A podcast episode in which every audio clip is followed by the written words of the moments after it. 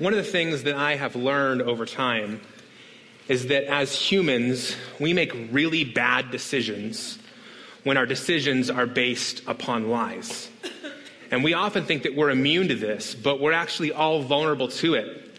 If you go back into the 1920s, uh, you'll, you'll learn that we started adding an ingredient to gasoline called tetraethyl That's at least how I guess you say it.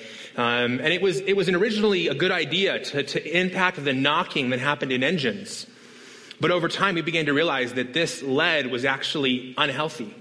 We got told, though, by scientists who worked for this industry that the body naturally and safely harbors lead, which was a lie. And so for years, 5,000 people died from leaded gasoline and from leaded paint. In 2016, a man named Edgar Welch traveled from his home in South Carolina to Washington, D.C. to a pizzeria because he'd read a story online that that pizzeria was the, the safe harboring point and the, the head of a human trafficking ring. He came in guns blazing, literally, thinking he was going to save children who were being trafficked. Unfortunately, the article that he read online was untrue. And he was arrested and charged with four felonies after endangering the lives of innocent people who thought they were just sitting down to enjoy a dinner of pizza. It's a reminder that not everything you read on, online is true. But you say, Scott, why is that important? Because our beliefs are the fundamental foundation of all of our decisions. Our beliefs shape our actions, our actions shape our experience, and our experience, well, that's everything. And that's why it's so important that we get to the bedrock of what is shaping our beliefs. Because if our beliefs are being shaped by lies, then lies are driving our actions and our experiences. And that really is the heart of this series that we're in called Kill the Spider. This series that's based upon a metaphor from Carlos Whittaker's book that shares the same title in that book, he, his, his dad shares a story with him about preaching a revival in Panama and having a woman come forward night after night asking for prayer, asking God to clean the cobwebs from her life. And finally, Pastor Fermin realizing that, that they needed to pray a new prayer. Not that God would clean the cobwebs, but that God would kill the spider. And Pastor Fermin then shared with his son Carlos, challenging his son to say, hey, stop cleaning the cobwebs from your life. Stop dealing with the superficial issues and go after the issues of the heart. Before we go any further, my mic has decided it doesn't want to agree with me today, so guys, I'm going to switch to the handheld.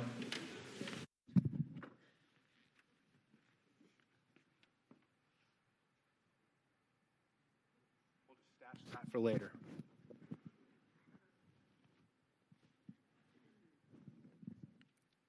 But this, uh, this metaphor at the core of this series. And we've, if you missed last week, I'd encourage you to go online and watch it. But we talked about the difference between a spider and a cobweb. And we said that a spider is an agreement that we've made with a lie. And I believe that many of us, probably the majority of us, in some place in our life, we have a spider. We have a place where, like Edgar and like the national population with lead, we've bought into a lie. We've agreed with it, and it's become foundational for the way that we live and see the world. And when you agree with lies, it creates problems in your life. It creates pain. It creates challenges. And so what you have is a spider gives birth to cobwebs. And cobwebs are medicators that bring false comfort to that lie. In the place where you feel uh, frustrated or uncomfortable, in the places where that, that, that spider is causing pain, you grab onto something or reach for something to make you feel better. And we said that for many of us, we, we try to clean the cobwebs or manage these things in our lives, hoping that we can overcome them and move into an experience of freedom. But what we said is that cleaning cobwebs never actually brings freedom. It brings a temporary feeling of freedom. You, you drink a little bit less. Or maybe you go a few weeks without looking at pornography. Or, or maybe you manage your anger. Or maybe you get your work hours under control. Or maybe you stop binge online shopping for a few weeks. But all of those things are temporary experiences of freedom and they're not the real thing. And for many of us, as we're in the beginning of a new year, we have places in our lives where you go, man, if I could just get a handle on this, everything would change. But you've been saying that for years. The people in your life, in your family, your friends, they've heard you and they've watched you go through this cycle again and again and again. I'm, I'm gonna lose weight. I'm gonna manage my finances. I'm gonna get a hold of this pornography. I'm gonna stop working too much. And all of that is human striving and cobweb cleaning instead of spider killing. And we said in this series that if you're going to go after the spiders in your life, get ready for resistance. And I experienced that just myself this week. Friday night, I went to sleep. And I am a sweater when I sleep. I mean, I, I get so hot when I sleep. God bless my wife. I mean, I get so hot. But Friday night, I'm shivering in my bed. No fever, but I'm shivering. And I'm praying because I'm like, this message I had to bring on Sunday, I'm not, I must not supposed to be bringing it. The enemy must not want me to speak this. So I start praying, and there's a person who I've been talking to this week about this opposition I've been experiencing. I said, God, would you tell them to pray for me right now while I'm shaking and shivering? The next morning, I wake up and we start text messaging about something else. And I tell them what happened, and they go, That's really freaky, Scott. And I go, Why? They go, Because I almost texted you this morning and asked you if you're okay. I said, Why'd you do that? They said, Because last night I had a dream about you. You had a dream. What would happen in the dream? You were preaching and you passed out. They said, I woke up and I started praying for you. I said, Well, that's good. So hopefully I don't pass out today, guys. But the reason why I share that with you is to give you a warning that if you have gone after identifying the cobweb in your life, that's the easy part. Finding your spider is the hard part.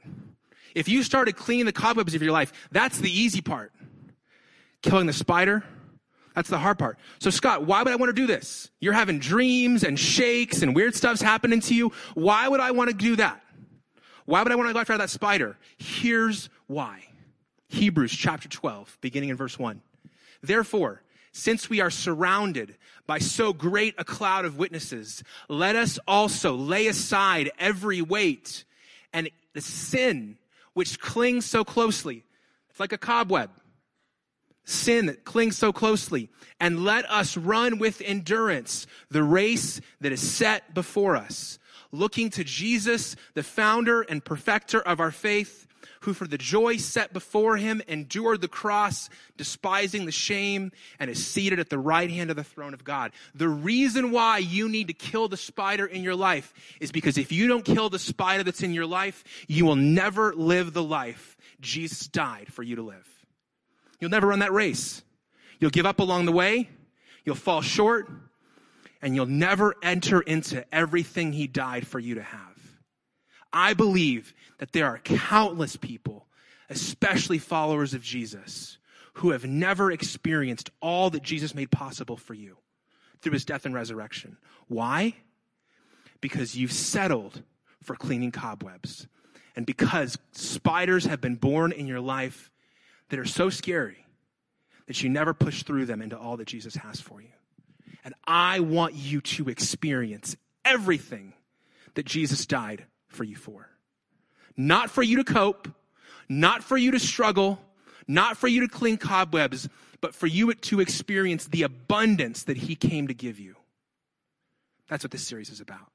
So today, our big idea is this that our biggest spiders concern what we believe, just forget there's a B there, what we b- b- believe about God and what we believe about ourselves. Our biggest spiders concern what we believe about God, what we believe about ourselves. Our biggest spiders are agreements we've made with lies about ourselves and with God. And today, what I want to do is I want to share with you three realities about those biggest spiders. And the first reality is this that our beliefs about God and our beliefs about ourselves shape everything of our lives.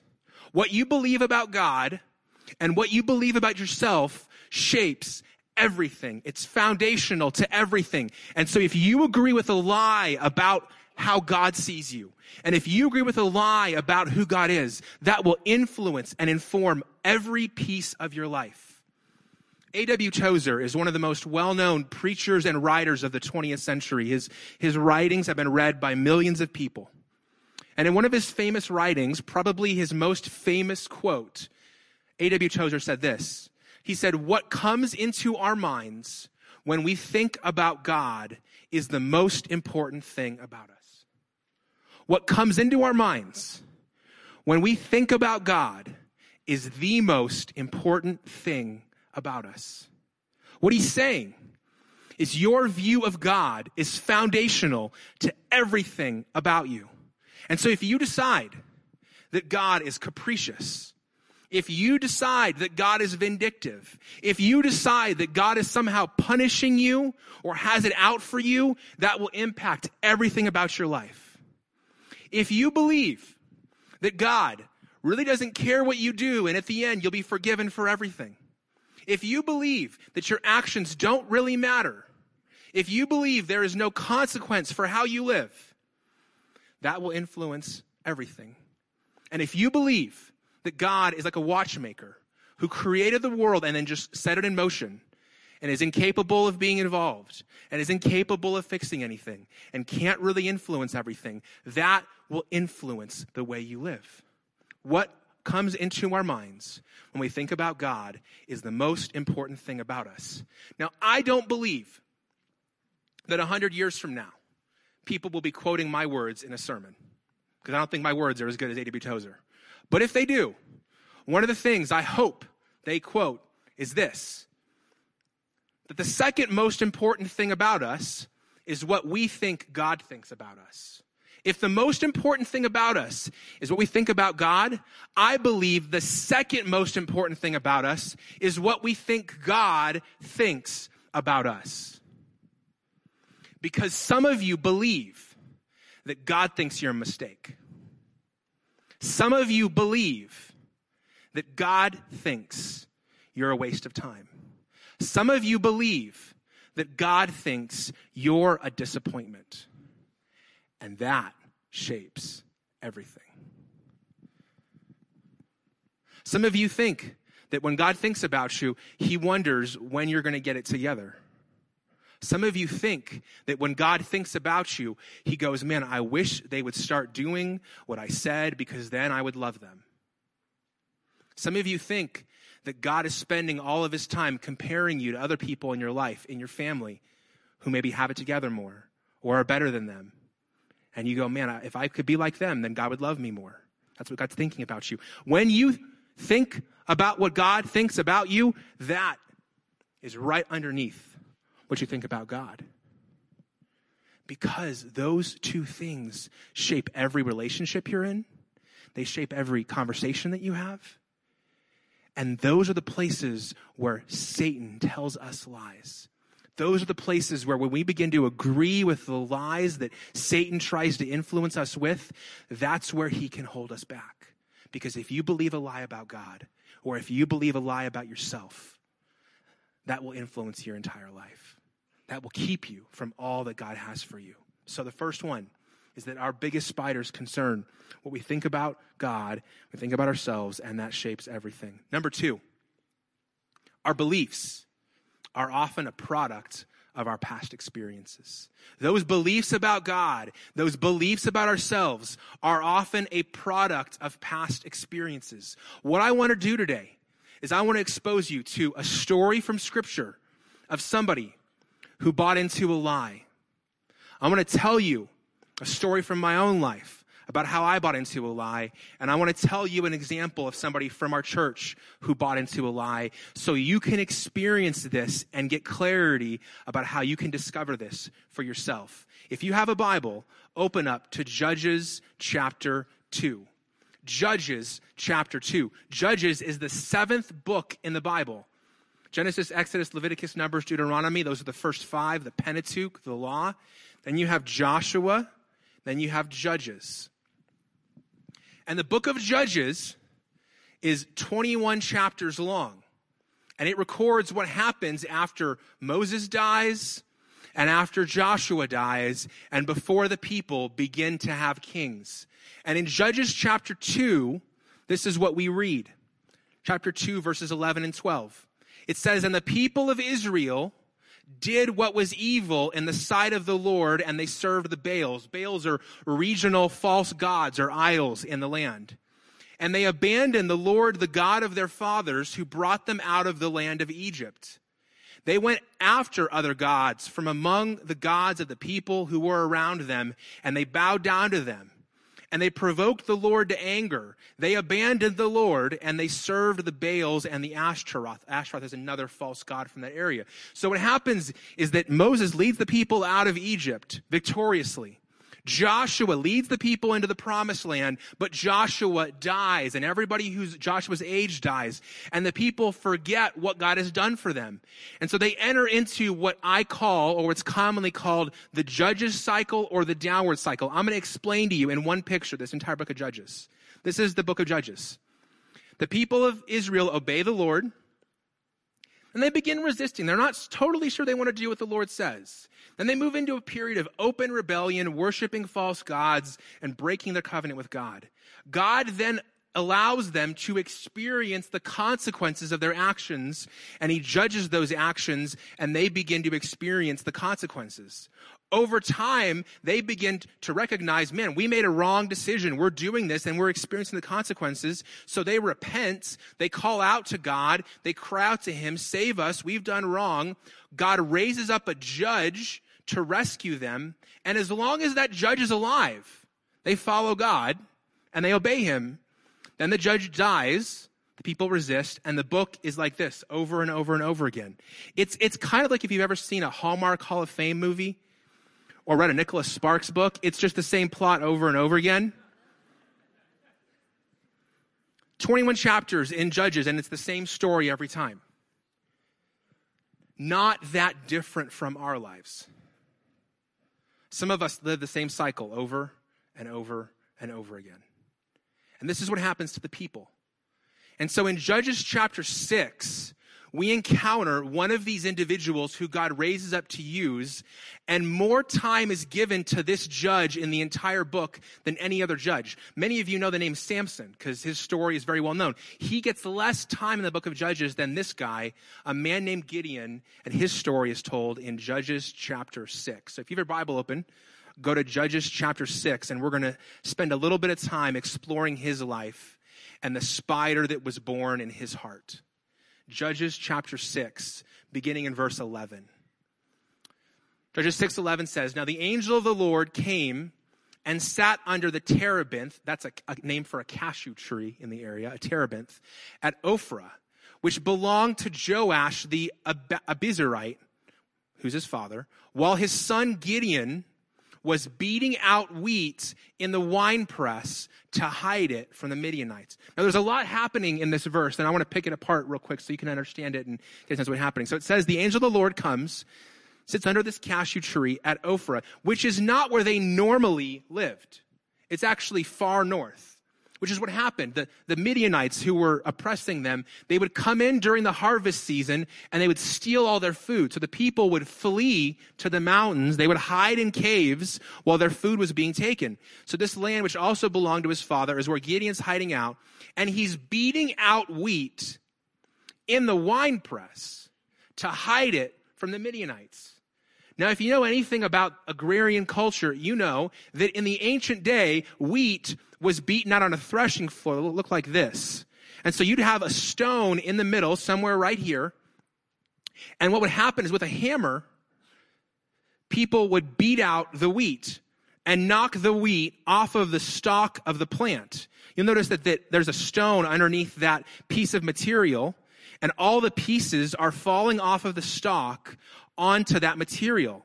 And after he beats off all of the wheat and the chaff from the stalk, what would happen is he would take that piece of material underneath it and he would throw it up in this threshing floor and the wind would blow the chaff away and the wheat, the good stuff would fall. This threshing floor is, is located in a wide open space so the wind can blow through and do the work. The only problem is that Gideon is not beating the wheat on a threshing floor like this. He's beating the wheat in a wine press down in the ground where you would squish the grapes and the juice would go down. When you're down in the wine press, there's one problem there's no wind. And he's down there because he's afraid of the Midianites seeing him. He's driven by fear and he's making his job a lot harder. This is what happens when you begun to be plagued by a spider. Your decisions begin to be governed by fear and you settle for less. You may never have threshed wheat before, but there are places where you're in a wine press threshing wheat right now. You're making decisions based upon fear, and you're settling for far less than God intended. And this is where the angel of the Lord finds Gideon. And the angel of the Lord comes to Gideon. This is what he says to Gideon. He says, The Lord is with you, O mighty man of valor. Now, you don't have to even know a lot about Gideon to know that's a very ironic phrase to somebody who's threshing wheat in a wine press, driven by fear. Angel comes to him and says, Oh, mighty man of valor. Your Bible might say, Oh, mighty warrior. Doesn't make any sense. If you're Gideon, but if you're God, it makes total sense because God sees you differently than you do each and every one of you need to hear that message today that God is coming to you and speaking to you, not in light of where you are and who you are in your own eyes, but in light of who He's made you to be and who He's going to use you to be. And if He can come to Gideon and say, Oh, mighty warrior, when he's in a wine press, He's coming to you today, bound by a spider, and He's calling you into he, who He made you to be. But Gideon Gideon's a lot like us. He's a little bit cynical. Here's what he says.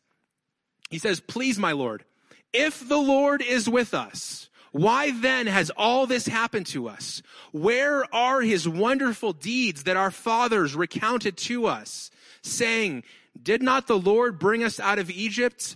But now the Lord has forsaken us, and he's given us into the hand of Midian. Basically, what Gideon is saying is God has abandoned me. And that's a lot of your spider. For many of you, that's your spider. You feel like God has abandoned you. You might never have said these words out loud before, but in your heart, you believe God has abandoned you. That's the lie you've believed. You believe that God is not there for you. God isn't hearing your prayers. God isn't showing up the way he does for other people or the way he did in the Bible. And as a result, you've bought into the lie that God has abandoned you. Because if he, if he hadn't abandoned you, all these things that you thought were going to happen would be happening right now. All these things you've seen doing in other people's lives will be, will be happening in your life right now. And for many of us, we buy into a lie when we are in a season where things don't go the way we thought they would. And we buy into that lie because it's the story we choose to make sense of things, even in spite of evidence to the contrary. In Judges chapter 2, twice, we heard God say to the people, that they had abandoned him. Just verses before this, in, in Judges chapter 6, the Lord sends a prophet to the people after they cry out to him.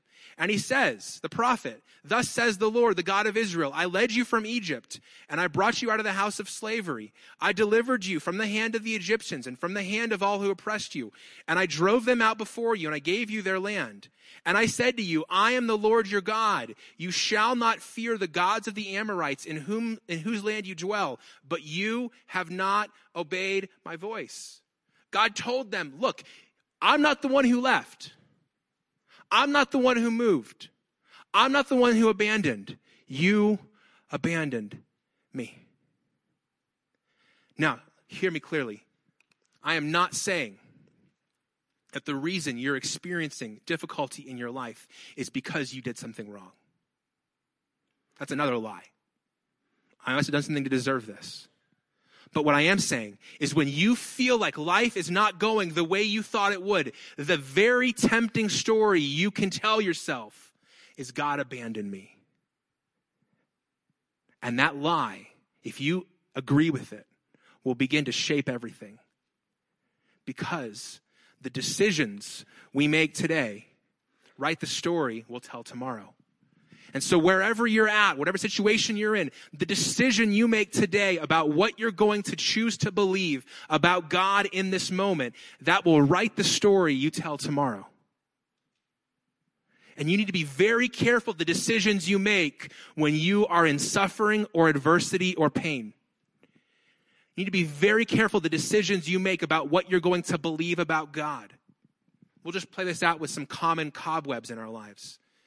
For some of us who wrestle with the cobweb of alcohol or drugs, the lie that you want to tell yourself is that God has abandoned me and I don't have what it takes to get through this.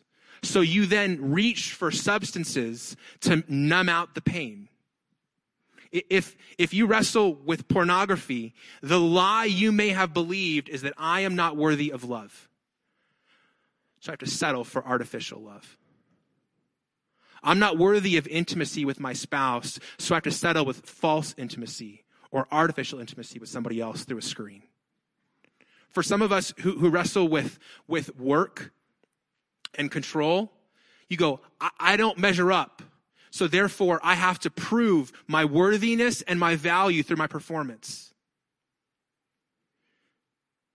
See that this is this is the place where where the lie came for me. The two lies that I am most vulnerable to believing are that I am not enough and I'm only as good as my last sermon. I hear those lies, if not on a weekly basis, a daily basis. I am not enough, and I'm only as good as my last sermon. And there have been seasons where those lies became spiders because I believed them. And they led to really unhealthy habits. Needing to hear the approval of people that I preach to to make me feel better about the lie that I'm only as good as my last sermon. But here's the thing there is no amount of applause that can ever fix that lie. There is no amount of likes or shares on Facebook that can ever fix that lie. And every time I get a little bit of that, I need more. A little hit becomes a bigger hit. A little bit of applause means a lot of applause. And that lie, in seasons in the past in my life, has made this job really difficult. And there's places in your life where the exact thing that God made you and created you to do is hard. Not because the work is hard, but because you've believed lies. And I don't know what past experience that comes out of. I do. We don't have time for it today. I do. I figured it out this week. But in that season, I began to believe lies. And part of the reason why I'm up here sharing this with you is I don't want you to spend years in the future being bound up and missing out the way I did. I love you. And I love hearing when God uses something I share to help you. And the reason why I had to kill that spider is so that I can enjoy that feedback, not need it. What happens when you believe a lie and it becomes a spider is you take something that God intended to give you as a gift and you turn it into an idol. And you can't ever enjoy an idol anymore. In those seasons, I couldn't enjoy positive feedback. I needed it. So today, those are lies that I hear and I'm tempted with, but they're not spiders. And some of you need to know this that the lies you may struggle with, they may not be spiders in your life. Good for you. You may not have a spider, but you may have a lie that Satan tries to use against you on a regular basis for you to believe in. And you need to be aware of it and you need to fight against it. Because, number three, our enemy leverages our difficulties to tell us lies. our enemy leverages difficulties to tell us lies. When you are in a difficult season, when you are going through adversity, you are prime target for our enemy to tell lies to. Why? Because you're vulnerable. You're tired or you're exhausted, or you're in pain, or you're in crisis, or you're trying to make sense of life. And what you need to know is when it comes to following Jesus, if you are a follower of Jesus, we are in a battle. We're in a spiritual battle. And the reason why we are in a battle is we have an enemy. And Jesus told us in John 10, our enemy comes to steal, and kill and destroy. And the way that he steals and kills and destroys us is he tells us lies. Earlier in John 8, Jesus said these words to the Pharisees, who he saw as the tools of Satan. He says, You are of your father the devil, and your will is to do your father's desires. He was a murderer from the beginning and he does not stand in the truth because there is no truth in him. When he lies, he speaks out of his own character, for he is a liar and the father of lies. So, what happens? We'll use my story for an example. God calls me onto a stage to use a microphone to share the gospel. But in seasons of difficulty, what Satan does is he tells me lies about myself so that I will never fully step into that calling and be used by God, so that my calling becomes the place where I am caught and stuck. The very place God wants to use me becomes the place that Satan lies to me. And the same thing is true for you. God created you and called you and is using you. And when you go through a difficult season, Satan leverages that to tell you lies, to hold you back and keep you from all that God intended for you. And so if you're in a difficult season right now, you need to put your antenna up and begin listening for lies. If you've been through a hard season in the past, you need to look back into that season because there may be a lie that you picked up along the way that became a big, hairy spider that is holding you back from all that God intended for you. And what's so funny is even while Gideon is believing that lie, this is what God says to him Go in this might of yours and save Israel from the hand of Midian. Do I not send you? Even if you've believed lies, God can still use you. Even if you have big, hairy spiders in your life, God can use you. And even if you have felt sidelined because you have these huge cobwebs that you feel like are holding you back, God can still use you. We shared the words of 1 Peter last week, which said, After you have suffered a little while, the God of all grace, who's called you to his eternal glory in Christ, will himself restore, confirm, strengthen, and establish you. That's the hope. That even if you have been held back in the past, you don't have to be held back in the future. Even if you have fallen in the past, God can write a new future. So, I've got one next step for you this morning one step that I want you to take this week. And here's that step I want you to ask Holy Spirit to reveal your spider. Notice I didn't put the in there because Holy Spirit is a person. I don't call you the Bob and you the Dave and you the Sharon. I just call you Bob, Dave, and Sharon. Holy Spirit is a person who lives in us. And I want you to ask Holy Spirit to reveal the spider that's present in your life. And you go, Scott, how do I do that? Well, three ways. Here's the first one pay attention. Pay attention.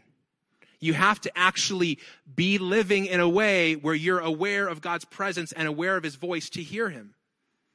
We cover this in the last few series of Cornerstone that many times the pace of our life impacts our ability to hear from God. And we've said over and over again that it's hard to hear God when you're in a hurry. So if you want God to reveal your spider to you, you're going to have to slow down. Because in my life, just my experience, God is not in the business of shouting, He's in the business of whispering. And if your life is loud, you'll never hear God. you have to slow down. When your life gets quiet, God's voice gets loud. So pay attention if you want the Holy Spirit to speak to you.